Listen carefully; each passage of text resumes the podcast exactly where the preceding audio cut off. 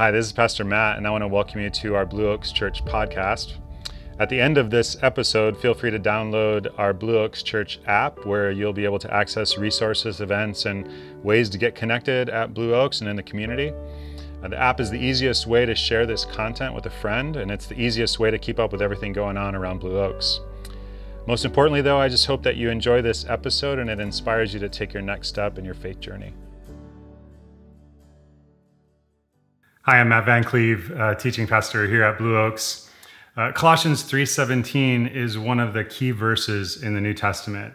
Uh, Paul says, "Whatever you do, whether in word or deed, do it all in the name of the Lord Jesus, giving thanks to God the Father through Him. Uh, do everything in the name of Jesus. Do it in the way Jesus would do it if He were in your place."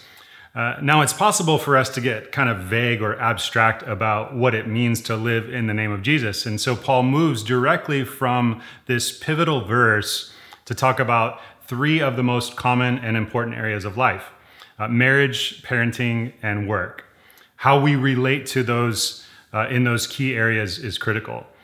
Uh, I decided to record this message from my home today uh, because this is where I've been doing marriage and parenting and work for the last several months. You see, Paul is moving ordinary relationships, these ordinary ways of living, into the realm of living in the name of Jesus. This is what he says. And whatever you do, whether in word or deed, do it all in the name of the Lord Jesus, giving thanks to God the Father through him. Wives, submit to your husbands as is fitting in the Lord. Husbands, love your wives and do not be harsh with them. Children, obey your parents in everything, for this pleases the Lord. Fathers, do not embitter your children, or they will become discouraged. Slaves, obey your earthly masters in everything, and do it not only when their eye is on you to win favor, to win their favor, but with sincerity of heart and reverence for the Lord.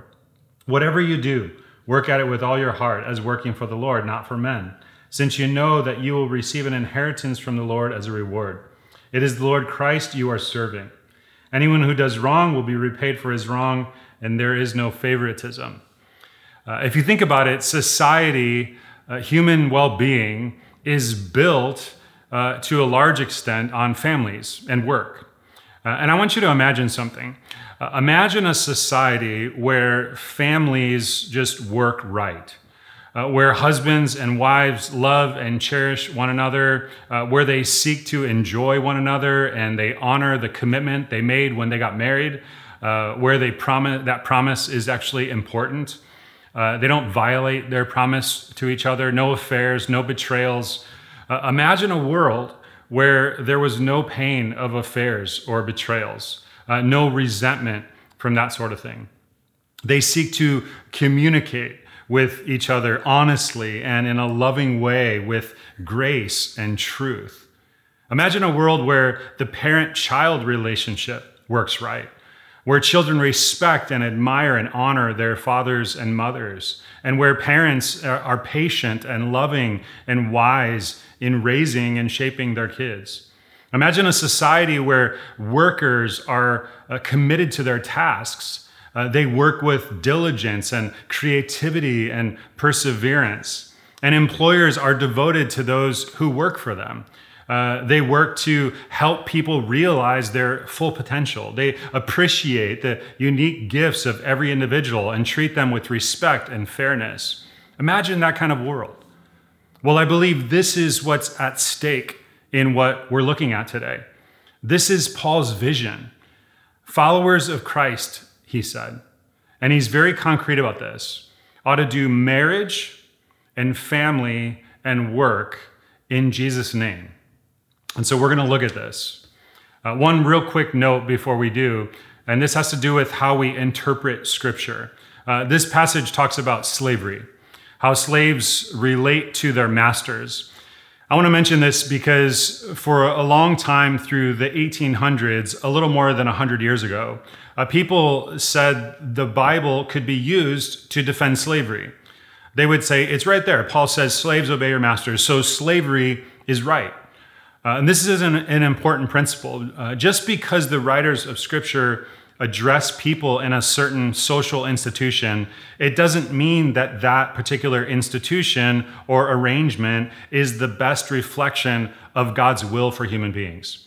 Uh, for instance, when the Bible was written, uh, monarchy was the governmental arrangement, a totalitarian government. Uh, and that doesn't mean that uh, totalitarian governments are God's will for human beings. Uh, we understand as we look at the whole of Scripture that there are societies where there is freedom, and more likely that reflects the will of God, that people have freedom. Uh, in Paul's day, the church was in no position to overthrow slavery. And so Paul's concern was how do you live as a follower of Jesus in a society where slavery is just a given? Uh, even though it's obvious that slavery is not compatible with God's ultimate will for a human being, similarly, uh, in Paul's day, husbands had almost absolute power over their wives. A wife was seen as a possession, uh, a lot like a piece of furniture. A husband could divorce his wife for virtually any reason. Uh, he could divorce her, divorce her for burning food, one rabbi said. But a wife had virtually no power to divorce her husband. Now, Paul's not calling for an overthrow of such systems as these, but he doesn't mean that a system like slavery or patriarchy reflects God's ultimate desire for human beings. I hope you get that. Okay, so I want to say a brief word or two about marriage, and then about parenting, and then we'll move on to what it means to work in Jesus' name. Uh, so, first of all, marriage. Paul says, Do everything in the name of the Lord Jesus, and that includes your marriage. He says, Wives, submit to your husbands, as is fitting in the Lord. Husbands, love your wives, and do not be harsh with them. Uh, the question I'd like to pose for those of you who are married is this uh, If I were doing my marriage in Jesus' name, as realistically as that can be, given who I'm married to and how they're not perfect and I'm not perfect, uh, if I were doing my marriage in Jesus' name, if, uh, if I took that seriously, what's one thing I would change? Uh, how would you answer that question? What's one thing uh, I would change? Now, when Paul addresses married people, he generally comes back to the issue of servanthood. Husbands, love your wives, never treat them harshly. Wives, submit to your husbands.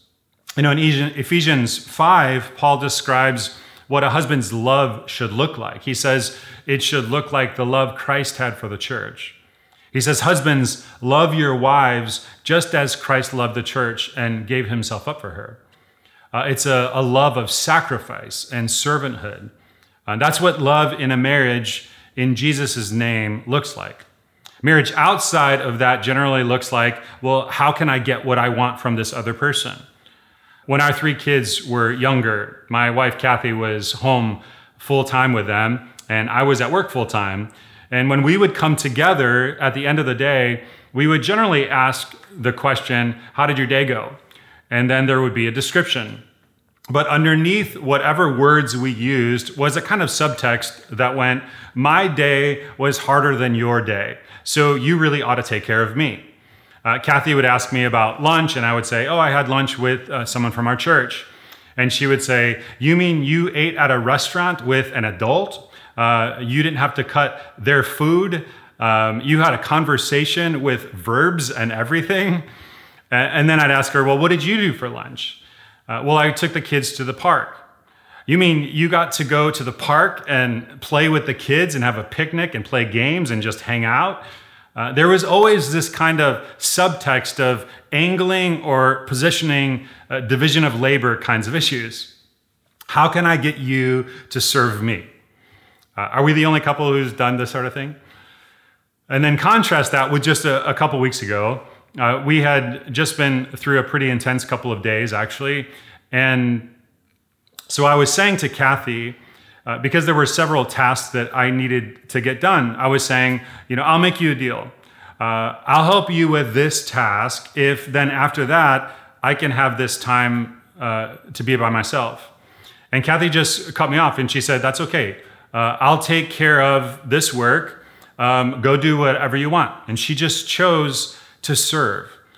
Um, well, when she did that, it made me think well, I want to serve her like that. You know, servanthood, when it's offered, not in every case, but generally when it's offered, causes you to want to serve the other person. Uh, it's mutually escalating. When you start thinking, you know, how can I angle to get more of what I want out of this other person, that tends to be destructive. And so, the question on this marriage thing that I'd like you to consider if you're married is how are you doing at serving your spouse?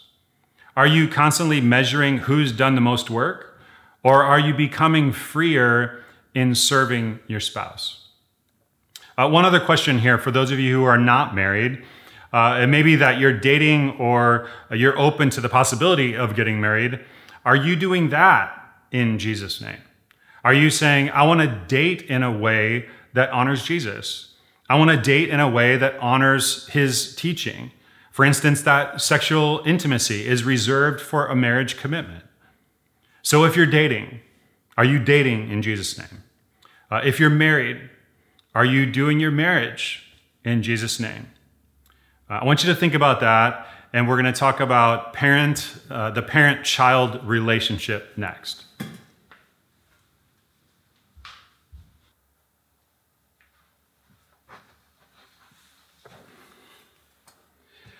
All right, now Paul moves on to the parent child relationship. And I'm in my oldest daughter, Lily's room. Uh, she's going to be a freshman at Foothill High School. Uh, this is what Paul writes Children, obey your parents in everything, for this pleases the Lord. So he's moving the relationship into the sphere of our spiritual life, for this pleases the Lord. Fathers, do not embitter your children or they will become discouraged.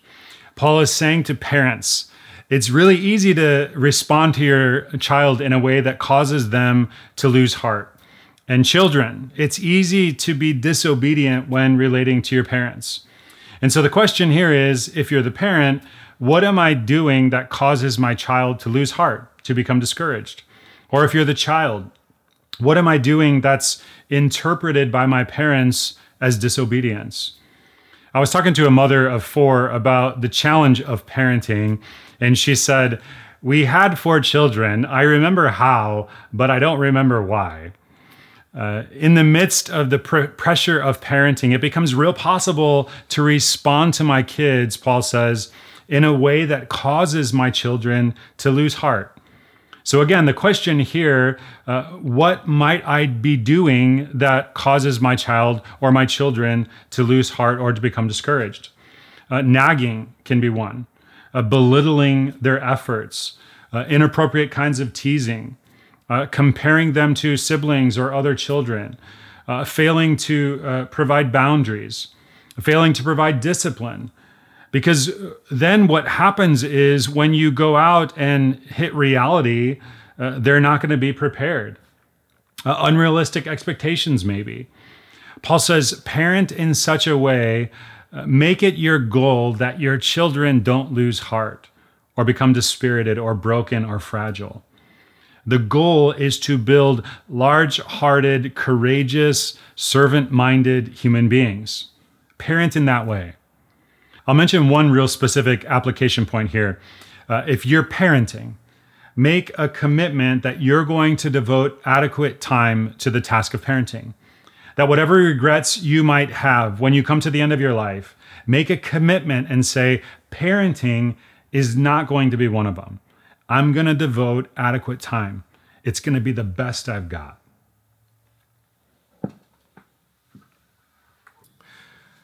This is a crucial time in our day. Uh, I was reading recently about university cafeteria designs. Uh, this is a very interesting thing. Universities in our country have to change the way students eat in their university settings. Uh, when I was in college, we got whatever mystery meat they were serving for the day, and we had to wait in line at a certain time to get it. Uh, more current designs are like restaurants with a variety of foods that students can eat any time of the day. And the reason why is students don't grow up eating home cooked meals anymore. Mom and dad both work, and if they're all going to eat together, it's usually with someone calling and saying, you know, hey, what do you want me to pick up tonight? Uh, kids just grow up in our society eating in front of the television or in their bedroom or grabbing something on their way to their sport or activity. But for a long time, for many centuries, a family gathered around a table like this. Um, that's where people connected. That's where they learned to share, where they learned to communicate. That's where they learned to fight. Uh, I imagine many of you learned the rules of fighting around the table. Uh, it's kind of funny, but it's really quite serious. Um, that's where parents would say things like, one more word out of you. You know, you learned the one more word rule. Um, and then you would learn, well, there's a boundary right there. A friend of mine was telling me about a teacher who asked the kids in the class, 26 kids in the class, how many of you have your own place around the table? Out of 26 kids, 20 did not have their own place around the table, which my friend was saying means uh, they don't even eat dinner once a week together. If people do something once a week, they generally gravitate toward their place. Uh, are you devoting adequate time? That's just one specific application. And take this either way uh, in this relationship. If you have children, are you handling that relationship as best you know uh, in the Lord? If not, then ask the question how would you handle the parent child relationship differently if I was doing it in the way Jesus would do it if he was in my place, if I was parenting in his name? Or if you're the child, how would you treat your parents differently if you were relating to them in Jesus' name? Again, you have to be realistic about this. There may be issues with your parents or with your children that are not easily resolvable. Uh, but it may be that there's a step that you could take an act of service, uh, an expression of love, a note, a phone call. You know, when Paul says, do everything in the name of Jesus, he gets real concrete with it. How are you doing the parent child relationship? What do you need to do differently? Think about that, and I'll be right back.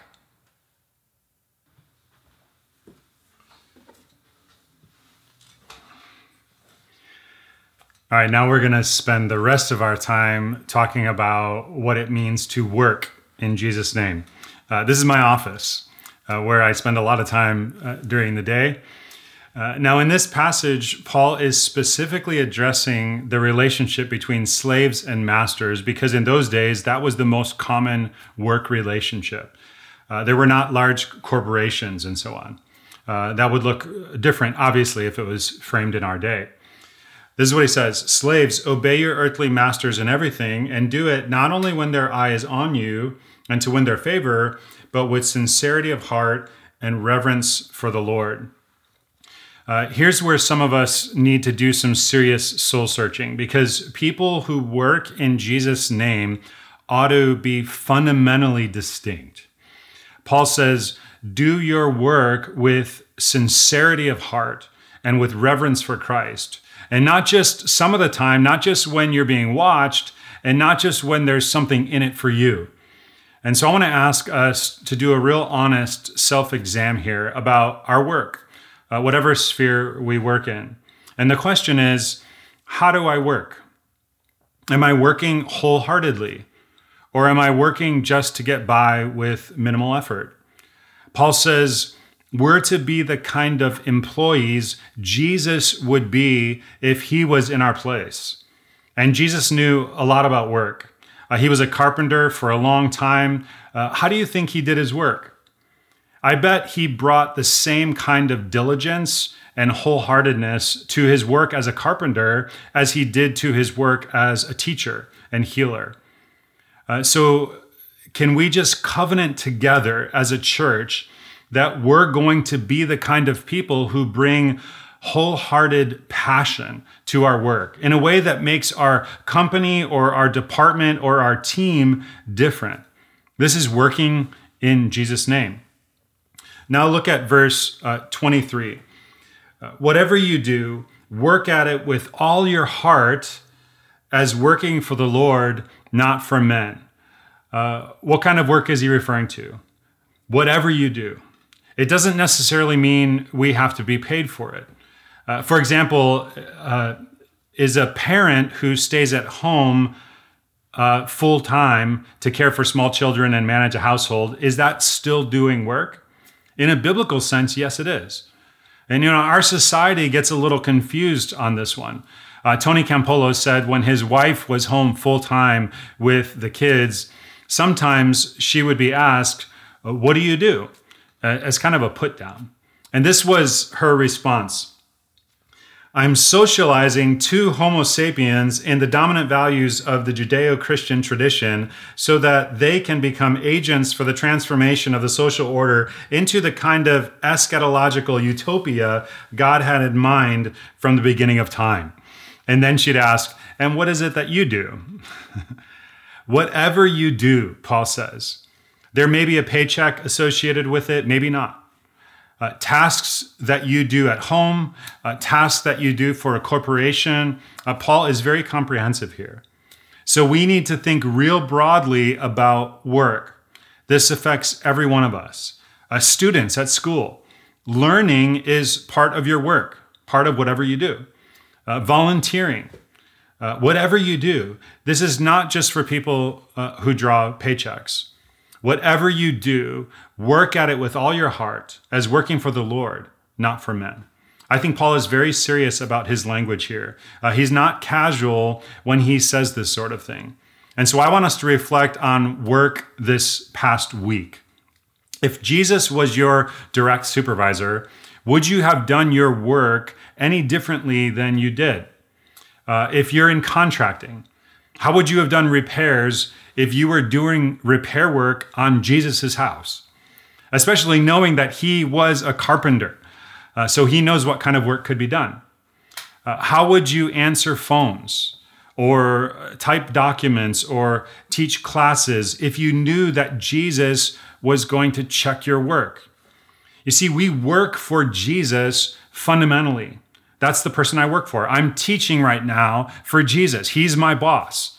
And so I want to work in such a way that when Jesus looks at my work, it meets with his approval. Now, this leads to questions like Am I working with integrity? Uh, do I ever use expense accounts for personal stuff?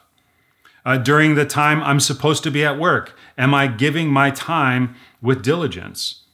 Uh, whether you have a boss that you love or you have a boss that's very difficult, remember that you work for God. If you have problems with the person that you work for, don't think you're getting back at them by doing less than your best at work. Paul says you don't work for your master, you don't work for your CEO or your supervisor. You work for God. Whatever you do, work at it with all your heart as working for the Lord, not for men. Uh, now, verse 24 since you know that you will receive an inheritance from the Lord as a reward. It's the Lord Christ you are serving. And if we were to ask the average person on the street, what's the number one reason you work at your job? What do you think the answer would be? Probably money, right? And here's the deal if my focus is simply on what I get in money, I'll come to resent work and I'll fund- fundamentally misunderstand it. This is a widespread attitude in our day where the focus is just on what I get from my work. And we have this illusion that what we get is what's going to make us happy. Uh, lottery winners generally will all make the same comment after they hit it big. They'll say, It's not going to change my life. And then six months later, they quit their job, they have a new house and a new car, uh, one guy called his wife. He said, I won the lottery, start packing. She said, Wow, that's great. Warm weather or cold weather? He said, I don't care as long as you're gone when I get home. uh, they did a survey of lottery winners in New York, found two things. One thing was that the majority of people who won the big lottery said that they weren't happier now than they were before winning. The second thing they found was people won't give up the money even though they're not happier. Uh, some of them even said they were less happy with the money, but they wouldn't give it back. People whose primary motivation for work is money will always feel resentful and restless and dissatisfied and discontent. Now, this is a very interesting phrase Paul uses this idea that you know that you will receive an inheritance from the Lord as a reward. Uh, by Roman law in Paul's day, uh, Paul wrote to a city that was under Roman law. By Roman law, guess how much wealth slaves were allowed to inherit? Nothing. Slaves were not allowed by law to inherit. If a slave somehow came into a possession, they could not pass those on to the next generation. Inheritance was for the wealthy and the free and the powerful, not for slaves. And this really is a very beautiful expression that Paul is making to the church. Paul says, Listen, friends, you have an inheritance waiting for you. You think Bill Gates' kids are in for a big inheritance? Just wait. You will receive an inheritance from the Lord as a reward. In this life, reward for your work is not fair. And that's part of what Paul is saying in verse 25. Anyone who does wrong will be repaid for his wrong, and there is no favoritism. Uh, there's going to be justice one day because there isn't in this life. There may be a lot of us who work in a workplace and we get discouraged because it's unfair, because there's office politics or bias or prejudice that determines who gets what and who climbs to what level or there's favoritism about who gets promoted or who gets noticed. Paul is saying, try not to get discouraged because the day is coming when God will look at the work of his faithful servants and God will say, Well done, and there will be a reward. Employees who faithfully give themselves diligently to work that never earns much recognition or large salaries or corner offices, these people sometimes wonder is it worth it? I know I could have more success. I could climb higher if I just cut some corners or if I manipulate people who work for me or use fear and intimidation with them like others in the work world do. Uh, neglect my family, become a workaholic. Uh, it's really, is it really worth the sacrifice of being a person of integrity when it seems like I just get penalized for it? Well, Paul says it's worth it because someone is watching, someone is keeping track. It is worth it. Someday you're going to hear, Well done. God's going to say, Well done. I'm proud of you. Now step into your eternal reward. Step into uh, the life where your work will be fulfilled. No more frustration, no more wasted effort. Paul says, Do life in Jesus' name and get real concrete about it. For when you love your spouse in the Lord, for when you honor your parents and raise your children in the Lord, when you work at the tasks in your career, around your home, or in your volunteering and so on, when you do that work in the Lord, you're doing the work of the kingdom. All right, so let's pray now as Michaela comes to lead us in a closing song. Uh, God, I just pray for the people who are watching right now that you would just fill them with your spirit so that we can actually go out and live our lives in Jesus' name, so that we could do our marriages and our parenting and our work in Jesus' name. And we pray this in Jesus' name. Amen.